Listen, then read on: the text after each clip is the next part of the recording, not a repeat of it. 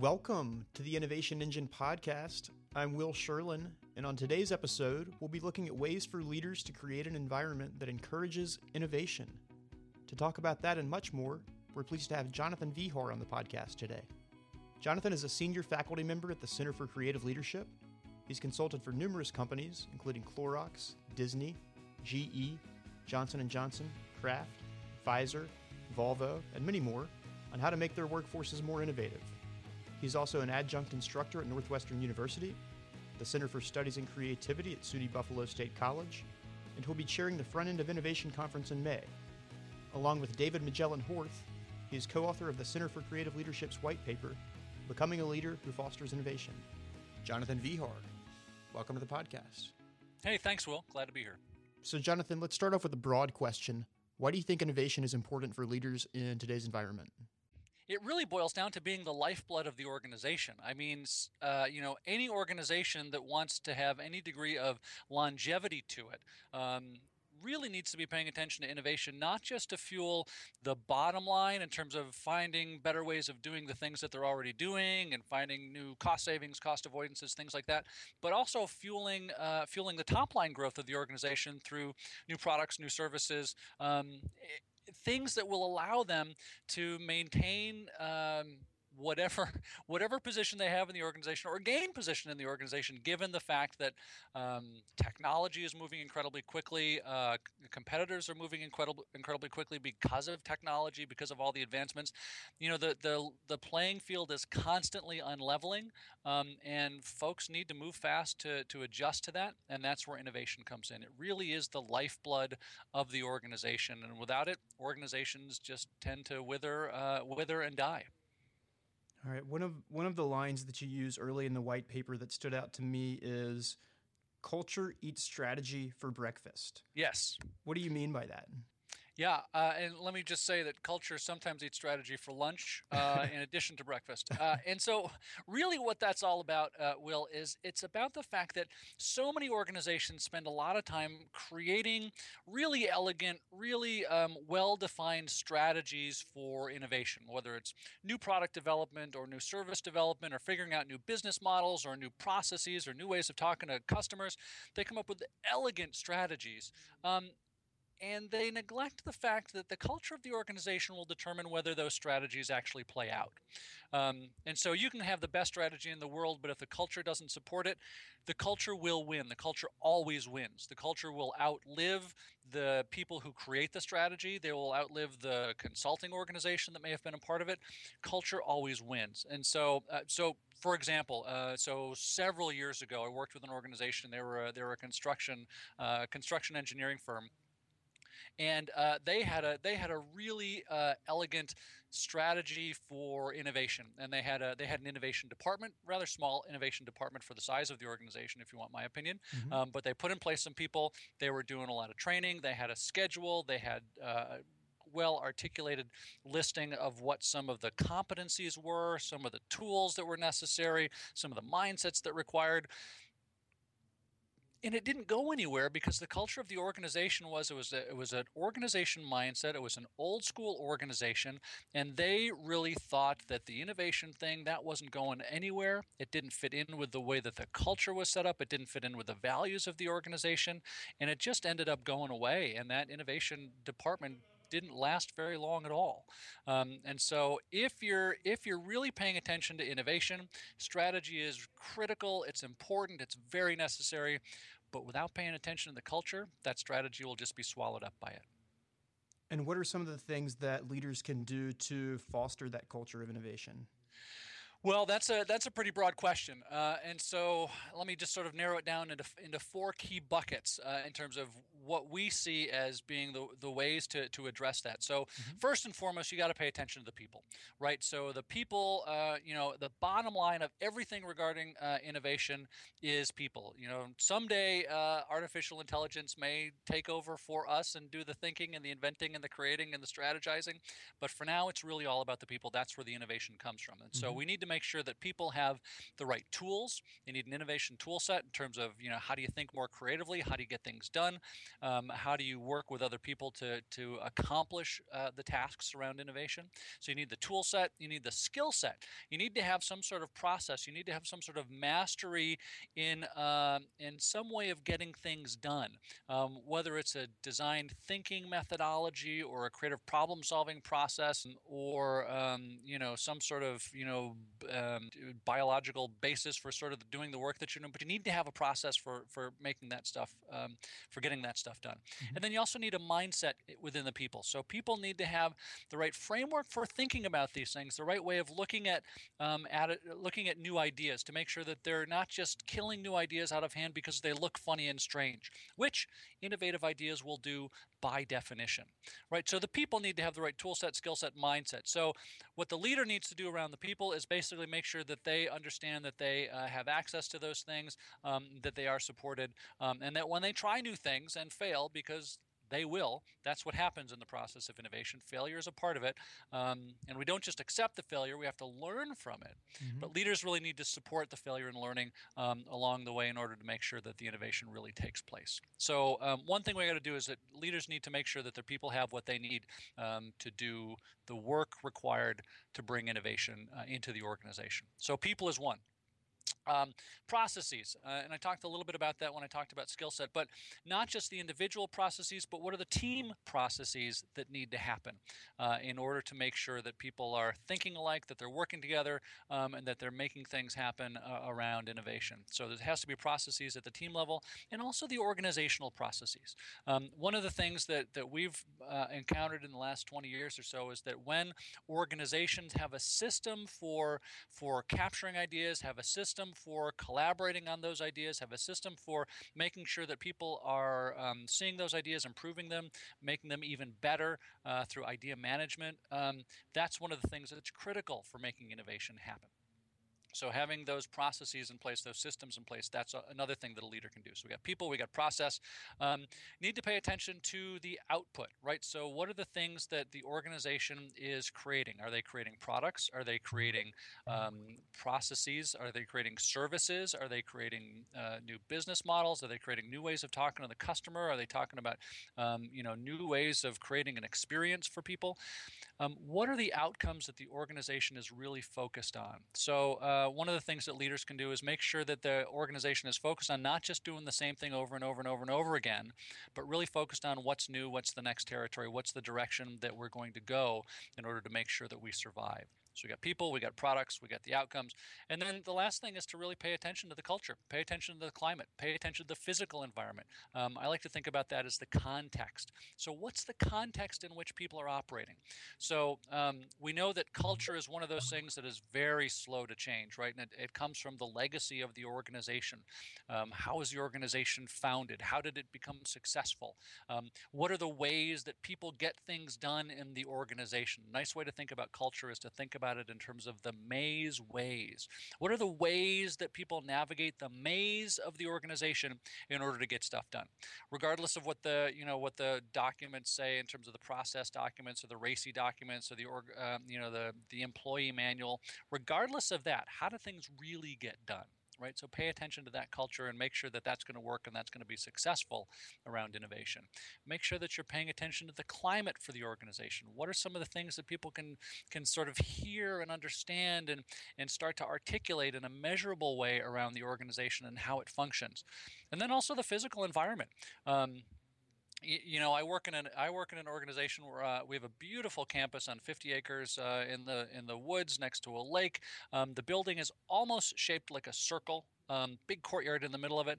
Um, and one of the th- one of the challenges that we sometimes have is that the people on one side of the building don't always talk to the people on the other side of the building, right? So what do you do in order to foster some of those communications, right? One of the things we do, we have a central coffee area, so there's a good way to find folks on a regular basis.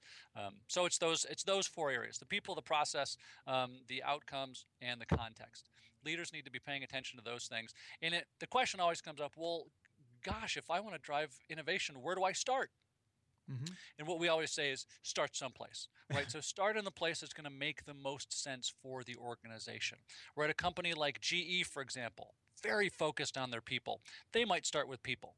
Um, you know, Apple Computer, um, they're really focused on products and uh, you know what they turn out to the customer. They might focus there if they were trying to to ramp it up a notch, right? So depending on the organization, there's going to be different places that are going to be the natural lever to start to move first. So start there, and then make sure you're paying attention to the other three as well. Okay, got it. So the people, the processes, the output, and the culture slash physical environment. Yeah, the context we might call that. Okay, sure. Yeah, it's funny you say that about the coffee machine. Uh, I think a probably a pretty well known design example by this point is the uh, the Pixar workspace where they have the if if my if my memory is correct, they have bathrooms uh, as as one central location because they figure that's one thing that everybody is Yeah. going to do over the course of the Yeah. day.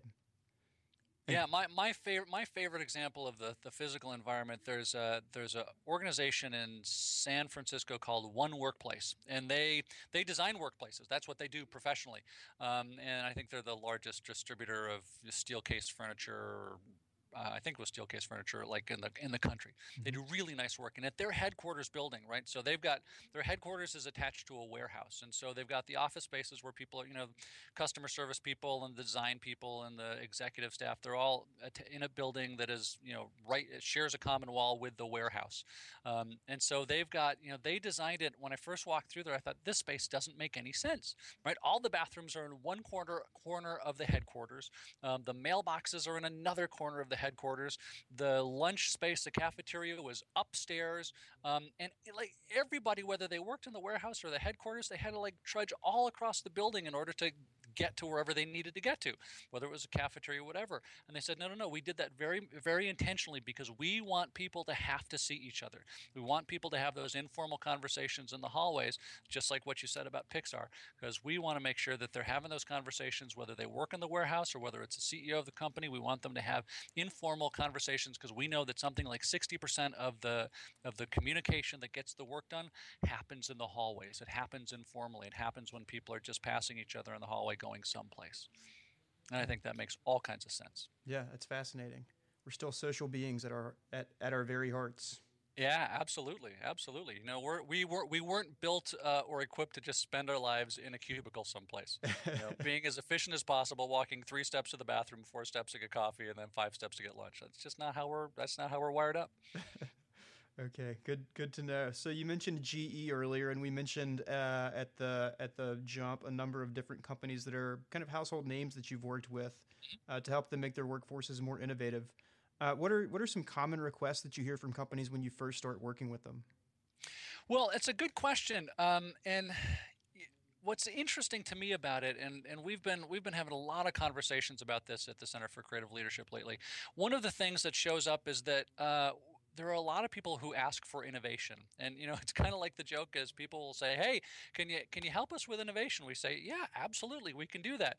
And then we always say well what do you mean by that?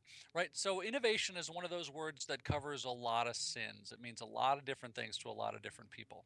Um, and so you know most of the time folks you know are saying well we're really trying to improve our pipeline. And when you start to you start to peel back the layers to understand what that's all about um, innovation means a lot of different things um, depending on what they're trying to accomplish. So, you know, I've worked with organizations where innovation to them meant, you know, we want our people to be more curious. We want them to start asking a lot more questions. Um, I've worked with organizations where you start to unpeel it, and it's really all about communication, right? So, you know, folks don't folks don't have the skills to really engage in those conversations around the work, around the newness, really effectively. Um, we've talked to organizations where it's really all about we we can't figure out how to work across the organization, right? We're not working across the silos really well. We're not really um, working up and down the hierarchy. We're not interacting with our with our stakeholders enough. Um, so it's how do we work together across the organization? Sometimes innovation just you know what the organization's just stuck in a paradigm. They had a tremendously successful product solution. Um, they leveraged the heck out of it, and it's getting old. And now they're scared. Um, and so it it really means a lot of different things to a lot of different organizations. And typically, when folks are starting to figure out how do we deliberately get more innovation going on, it means that there's probably something else that's going on along the way. Um, and that's half the half the the process that that we work with with our clients to basically say, Hmm. So what do you mean by that? Um, what's the what seems to be the obstacle? What seems to be the sticking point? Um, and then let's take a look at you know how do we get past that, and how do we leverage the things that you're doing really well along the way. Okay, so earlier you mentioned three building blocks for innovation, and these are also mentioned in the white paper: uh, tool set, skill set, and mindset.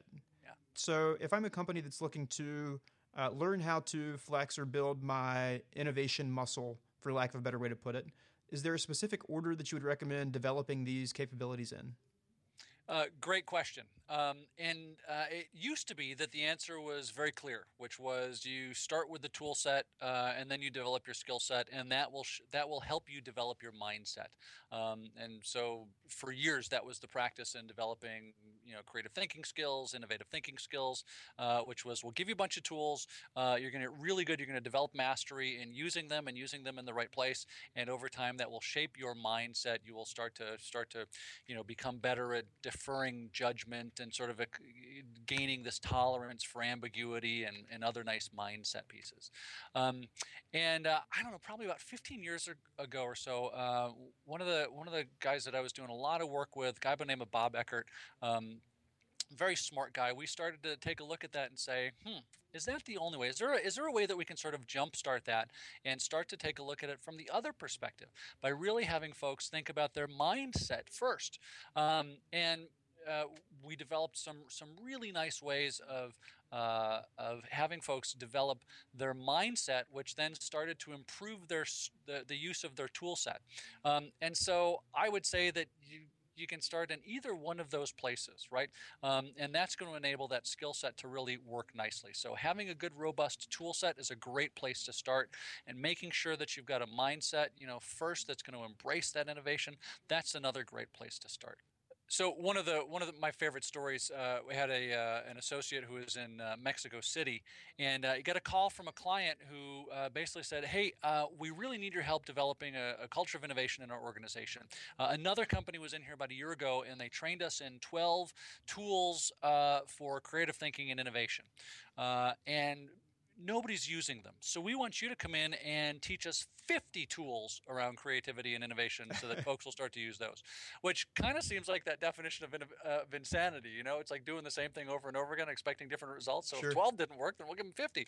Um, when in fact, it was probably a question of, uh, you know, they really needed some help developing the mindset that was going to help them use those tools much more effectively. So it wasn't that the tools didn't work, as the people just didn't have the mindset to make them work.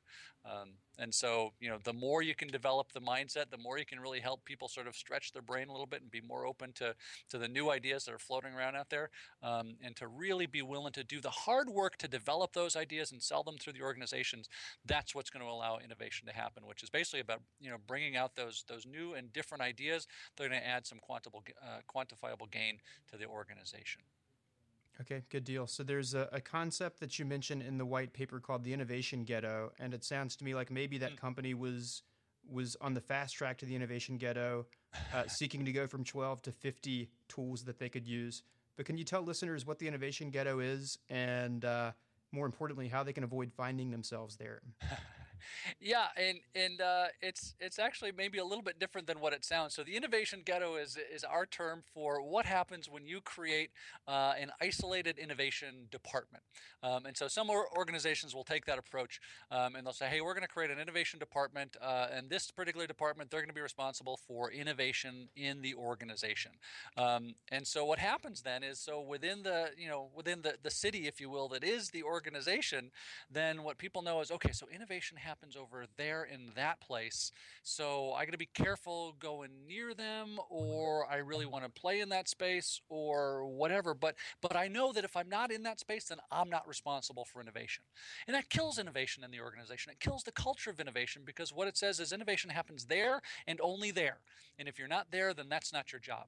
And so that then sort of becomes this this isolated island within the organization, um, which may be doing some great work, but the rest of the organization has a tendency to not react favorably to those ideas that come out of there because you know what it didn't happen here it's i didn't invent it i don't want anything to do with it right it came out of that place um, mm-hmm. and so the innovation ghetto kills innovation, uh, kills the culture of innovation, um, and is not as likely to succeed because people are not as bought in. And so the challenge is how do you bring innovation into the entire organization, the entire city, so that everybody's uh, everybody feels responsible and accountable for making it happen, and then you know actually has the leeway to do so. Okay, got it. So it's more about working across departments and capabilities, uh, yeah. and, and less about just not really having any idea what you're doing with the innovation. Uh, correct, right. So uh, you know, so one of the one of the things that is that is always one of the the linchpins of innovation in an organization. People are always asking, well, how do I sell my ideas across the organization? Um, and so you know, one of the one of the great pieces of research that's come out of the Center for Creative Leadership recently is the the work around what we call boundary spanning leadership. So how do you lead? How do you work across all of the different boundaries that exist in the organization? And I made reference to it a little bit earlier. And so it's how do you work work across all of the silos within an organization. Or, or as somebody recently called say, hey, we don't have silos in our organization, we have cylinders of excellence. oh, wow. That, that, that, sounds, that, that sounds neat yeah, I want cylinders of excellence too. Yeah, know you got silos. Right. so how do you work across the silos in the organization? How does engineering work with manufacturing and work with marketing and work with distribution and work with administration and work with finance? Right. How do you work across those silos? How do you work up and down the hierarchy? How do you make sure that the the people who are you know working on the floor uh, manufacturing this stuff um, you know can communicate ideas uh, up to the CEO and vice versa and everywhere in between? Right. How do you work across the various demographics that are happening in the organization? Whether those demographic differences are age based. We've got four generations in the workplace for the first time now ever. Like they're seeing things completely differently. Um, sometimes it's race, sometimes it's religion, sometimes it's you know all these things that get in the way of people you know having good, clear conversations with each other. Um, can be education, all those different differences. Um, so we've also got to deal with the you know the issues around geography right? So if we've got a you know at ccl we've got facilities in the us and europe and uh, asia and africa right? How do we make sure that we can uh, communicate across all of those offices? Um, and then the other one is stakeholders right? So how do we make sure that we can work across the boundaries that show up between us and our customers between us and our vendors between us and regulators um, between us and the community in which we operate right? So um, so it's really at issue is the question of how do we work really effectively across all of those boundaries um, in order to make sure that those things are happening well. Sure. Okay, good deal. So you, you recently published a uh, a blog post on the five stages of leadership. Um, can can you give a quick overview on what the five stages are and the competencies they require, or it doesn't have to be quick? Can you just give an overview of them? Yeah, and so so one of the things that uh, that the Center for Creative Leadership uh, pays a good bit of attention to is the fact that leadership looks different at different org- at different levels of the organization, right? So if you're a, if you're a sole contributor, right, and you don't have direct reports necessarily, but you may be leading uh, you may be leading innovation teams or project teams on a regular basis. Um, if you're just uh, just with the level that we call leading self, um, that looks different than if you're leading a team Mm-hmm. And that looks different than if you're leading uh, other people who are leading teams. So if you're leading managers, uh, in fact, which looks different than if you're leading an entire function. Like if you're the vice president of engineering, for example, mm-hmm. um, leadership looks different than if you're just, you know, a, a, director of other, you know, engineering managers. And that looks very different than the innovation that happens or the leadership that happens when you're leading the organization, when you're in the C-suite. Mm-hmm. And so, um, so what we've been taking a look at is what are the innovation skills that happen by organizational level. So if you're leading self, if it's if it's you uh, as a member of a team, really what it boils down to uh, is doing a good job of creating, right? Knowing how to generate creative solutions, being able to participate on a diverse innovation team, finding sources of inspiration for new approaches, right? That's innovation at the leading self level. Um, when you're leading a team, when you're leading other people, it's about facilitating right? So how do you how do you lead a, uh, lead the group uh, so that they can come up with uh, innovative solutions? Mm-hmm. How do you get to be a good team leader and project manager? How do you finesse the resources from outside your unit in order to help your team be more successful? So leading others is about facilitating. When you're leading managers, it's about advocating and bridging right? So it's you know how do you basically support and protect the innovation team from uh, the other parts of the organization or from the superiors in the organization um, who are making things difficult or just sending down a lot of distractions, right? How do you ensure that there's due diligence for for building a case for grassroots innovation if it's coming out of the group? How do you make sure that you can advocate for those people? Um, and then how do you bridge? You know, how do you work across the silos? How do you work with other groups that are working on similar challenges to ensure that there's constructive cooperation rather than destructive uh, competition, right? So you got to advocate and bridge when you're leading managers. And when you're leading the function, it's much more about directing and protecting, right? So it's about managing the conflicting demands for resources. Uh, it's about making sure that you know folks are really paying attention to managing the pipeline. Um, and it's basically about sort of balancing the portfolio bets, if you will. So, you know, which of these things are going to be the the line extensions? Which of these things are going to be the really big disruptive innovations? How do we balance those bets that we're making on innovation? Um, and then protecting, it's basically making sure that uh, everybody has the stuff that they need um, and that their that uh, their function is being well cared for um, to, uh, in essence, establish an innovation strategy that's going to work within the function and also bridge some of those silos. So, and and then when you're leading the organization, it's about mandating and fostering, right? Which is two really interesting words. So one of them is mandating, sort of mandating that that this is the thing that's really going to happen, making sure that there is an innovation strategy in the organization, communicating that vision over and over and over and over and over again. Um, and then fostering is basically all about sort of fostering that culture of innovation that we talked about earlier, really showing support for those different, those new, those disruptive ideas, and then finding ways to hear and see unfiltered concepts. One of the things that we hear from senior leaders all the time is, you know what?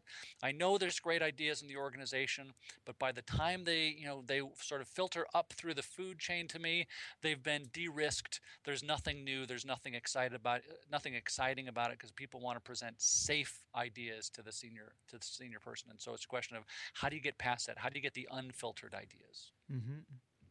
So it sounds like in the C level, at least, there's almost a balance of uh, when you say mandating versus fostering. That makes me think of almost hard power versus soft power. You know, with with fostering, you're sort of cultivate, cultivating and encouraging innovation, but you're not banging your fist on the table and saying, "I demand innovation." Yeah, exactly. It's it's that natural tension. There's there's a, there's some really interesting tensions that happen as you start to unpack innovation within an organization. Even just like even just the phrase innovation in an organization, right? So mm-hmm. an organization is all about doing the same things over and over again, making it repeatable, making it predictable. You know, people know what's going to happen, which is just the opposite of what innovation is, right? So mm-hmm. innovation is creating and implementing something new, right? That that's going to add some value to the organization, and that requires messing things up. It requires doing things we've never done before. And so there's that tension between innovation and organization. It's that tension between mandating and fostering.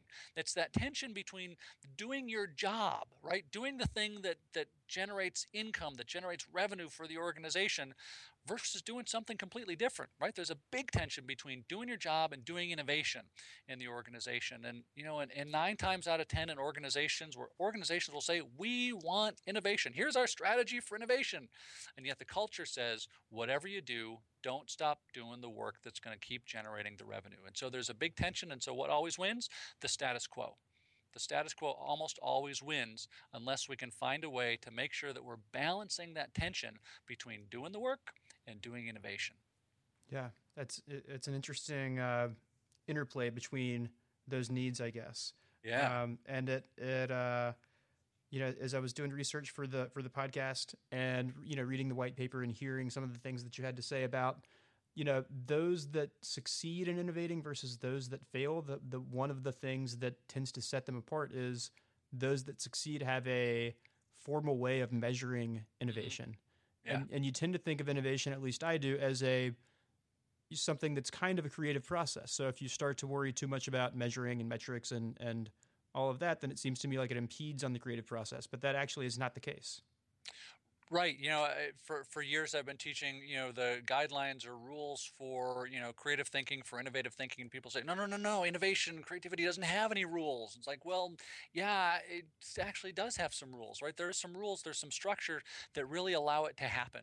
Everyone says, you got to think outside the box. You need a clean sheet of paper. Yes. And that also puts you in a really difficult place, right? So if we've got some governance, if we know what we're paying attention to, if we know what the inputs are that we're measuring, and we know what the throughputs are that we're measuring, and the outputs, you know, that's going to help us hopefully, you know, start to focus on the right things, assuming we've identified those things really well. Sure. Um, you know, one of the one of the things you're bringing up, Will, is this uh, this there's a there was a Capgemini study that was done um, in 2012 that basically said that one of the big challenges um, that organizations face as they're trying to do innovation is making sure that they've got the right the right governance, um, the right governance within the organization. What they found is something like 30% of the organizations that they took a look at, they felt that they had a really effective organizational structure for innovation right? And so, uh, you know, so you start to think about, okay, so we need a strategy for innovation, we need a culture for innovation, we need to make sure we got, got the right structure for innovation. Um, this is hard work. You know, this mm-hmm. is one of those things that too many times organizations, you know, there'll be somebody in the organization who is like the lone genius. You know, kind of like the person, the the person who's coming up with these brilliant ideas, and they're saying, okay, that guy, we want that person to head up the innovation department. Um, and those efforts rarely go anyplace because they don't start to take in, in, take into account those bigger issues the culture the strategy the structure all of those sorts of things. And so that's why it's really important to take a look at the big picture not mm-hmm. just one individual event or not just one individual idea. Sure. And for for the throughputs or outputs what what would be some typical metrics that someone might measure if they were looking to start measuring innovation yeah, so you know, just sort of some of the top line things. So as we start to think about inputs, we might t- start to take a look at. All right, so how many how many ideas are we paying attention to? Right, how many uh, how many products are we playing around with? Uh, how many things are at, are at the entry point of our pipeline? Um, you know, the output might be something like uh, you know how many new products are we launching on a regular basis, or mm-hmm. how much uh, how much cost savings are we utilizing in terms of process improvement, um, or you know, so what are how, what are some of the new alliances that we're making on a regular basis, right? Those would be some of the outputs. And then the throughputs, um, you know, it really kind of depends on what the nature of the organization is, but that could be uh, anything from, you know, how many ideas are we running into, are we putting into test market? Um, you know, it could be, you know, how many, uh, how many solutions are we sort of playing around with, um, you know, in the lab at various stages of development. Um, so there's, you know, there, those things are, are really unique to the organization and those are some of the those are some of the starting points to take a look at. Okay good deal. Uh, so jonathan at the top of the show we mentioned that you'll be chairing the front end of innovation conference in may. Yes. Can you give listeners some details on what that is where it is who should attend Sure. Uh, so the front end of innovation, uh, great conference, been going on for a number of years. Uh, it's happening May 13th through 15th, 2014. Uh, it's in Boston. Um, if you want to go to a website, there's uh, you can go to iirusa.com. Um, and uh, you can start looking for the front end of innovation, iirusa.com. And in essence, this is a this is a conference for people who are really interested in uh, a lot of the new product stuff, uh, a lot of the early aspects around innovation in terms of, uh, hey, we need innovation, we don't know where to start. That's where we sort of get into this fuzzy front end, which is we could go in a lot of different directions but you know we're not really sure where to go. Um, and so there's some great great speakers. Daniel Pink, who is uh, just one of my favorite authors, also a really nice guy, uh, is going to be there. He wrote a book called Drive. Um, he's got a he's got a new book out that shame on me I don't remember the name of it, but just some really some really good stuff that he's thinking about. Uh, Bre Pettis is going to be there talking about some of the interesting innovations around 3D uh, printing. Uh, Peter Diamandis is going to be there talking about technology. Some great speakers, a great group of folks who are really focused on innovation from a variety of different types of organizations. So technology, new products, um, consumer products, goods, services, all sorts of different organizations are there. Governments there, eh, lots of different uh, organizations are there. Um, and then one of the cool things is there's going to be a bunch of uh, bunch of tours of some different um, organizations. So IDEO, which is a great product design firm, there's going to be tours of their facility. Uh, Sam Adams uh, Brewery, Boston Beer Company, um, a great a great group to work with. I had the pleasure of working with them for a while and uh, drinking beer and doing work is an awful lot of fun. They've got a nice brewery in the middle of their headquarters, uh, or a nice pub rather in the middle of their headquarters. Uh, the Harvard iLab. Uh, so some really interesting and fun things happening in Boston, May 13th through 15th. IIRUSA.com. Very nice. And Jonathan Vehar can be found on Twitter at Jonathan underscore Vehar. That's Jonathan underscore V E H A R. Uh, Center for Creative Leadership is ccl.org. That's correct. All right. Uh, Jonathan, anything else you want to uh, get out there for our listeners today? Well, I want to say thank you very much. It's been an awful lot of fun. Um, and uh, there's a lot of different things that you can do to foster innovation uh, in your organization. And uh, if I had to say there was just if there was only one thing that you boiled it down to, I would say uh, it's that you basically want to take a look at uh, all new ideas and look for the value in the new idea before you start to say, boy, that's not going to work here. Because our human reaction, our normal uh, knee jerk reaction to new ideas is to say, that's weird, that's strange, that's unusual. I don't think so. And so my challenge to all of the all of the listeners is to look for the value in each and every new idea that they come across, um, because that's one of the things that fosters innovation.